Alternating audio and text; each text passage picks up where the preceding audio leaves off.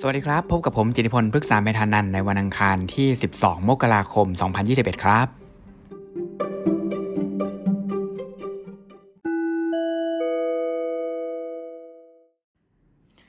ในคืนที่ผ่านมาตลาดการเงินก็เริ่มปรับฐานอีกครั้งนะครับ เพราะว่านักลงทุนเนี่ยเริ่มขายทำกำไรหลังจากที่หุ้นปรับตัวขึ้นทำนิวไฮตลอดในช่วงต้นปี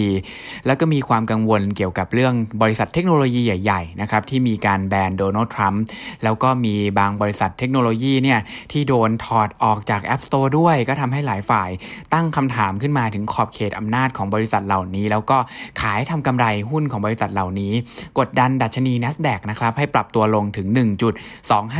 แล้วก็ชุด S&P 500 ของสหรัฐ แล้วก็สต็อก600 ของยุโรปเนี่ยให้ย่อตัวลง 0.6 ถึง 0.7%ด้วยตามลำดับครับ แต่ถ้าเกิดเรามามองสินทรัพย์อื่นในตลาดบ้าง จะสังเกตว่าบอลยูสหรัฐอายุ 10 ปีเนี่ยปรับตัวลงนิดหน่อยเพียงแค่1 basis point มาที่ระดับ 1.13 แล้วก็เช้าวันนี้ก็ปรับตัวสูงขึ้นมาแล้วนะครับขณะที่ราคาน้ำมันดิบ WTI ก็ไม่ได้ปรับตัวลง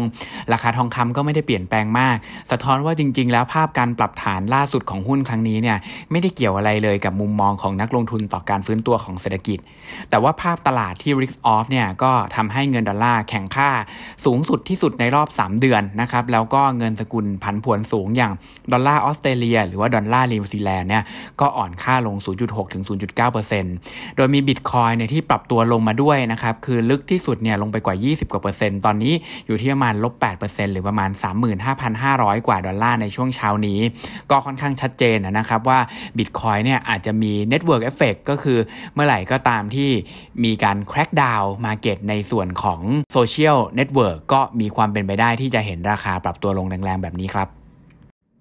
ส่วนฝั่งในประเทศไม่ได้มีอะไรมากนะครับ เงินบาทก็ถือว่ายังแกว่งตัวในกรอบแคบๆอยู่ แล้วก็มีแรงกดดันจากเงินดอลลาร์เข้ามาบ้าง ก็สังเกตได้ว่านักลงทุนต่างชาติ แล้วก็นักเก็งกำไรที่เป็นสถาบันต่างประเทศเนี่ย ก็มีการขายเงินบาทแล้วก็ซื้อเงินดอลลาร์บ้างนะครับ ปัจจัยดังกล่าวเนี่ยก็ทำให้ผู้ส่งออกก็ไม่รีบร้อนที่จะขายเงินดอลลาร์ด้วยเช่นกัน เพราะว่าเห็นเทรนด์แล้วดอลลาร์มีโอกาสที่จะแข็งค่าต่อขึ้นไปได้ ก็รอก่อนสักพักหนึ่งนะครับยังไงก็ตามวันนี้ยังคงแนะนำจับตาทิศทางของตลาดทุนเป็นหลัก ถ้าเกิดตลาดเอเชียเนี่ยปรับฐานตามตลาดฝั่งของอเมริกาเมื่อคืนที่ผ่านมาเนี่ยก็มีความเป็นไปได้ที่จะเห็นการเทขายสกุลเงินเอเชียอีกรอบหนึ่งก็ได้ครับ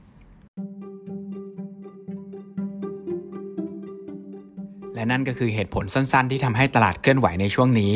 สำหรับวันนี้ก็ลากันไปก่อน สวัสดีแล้วก็โชคดีครับ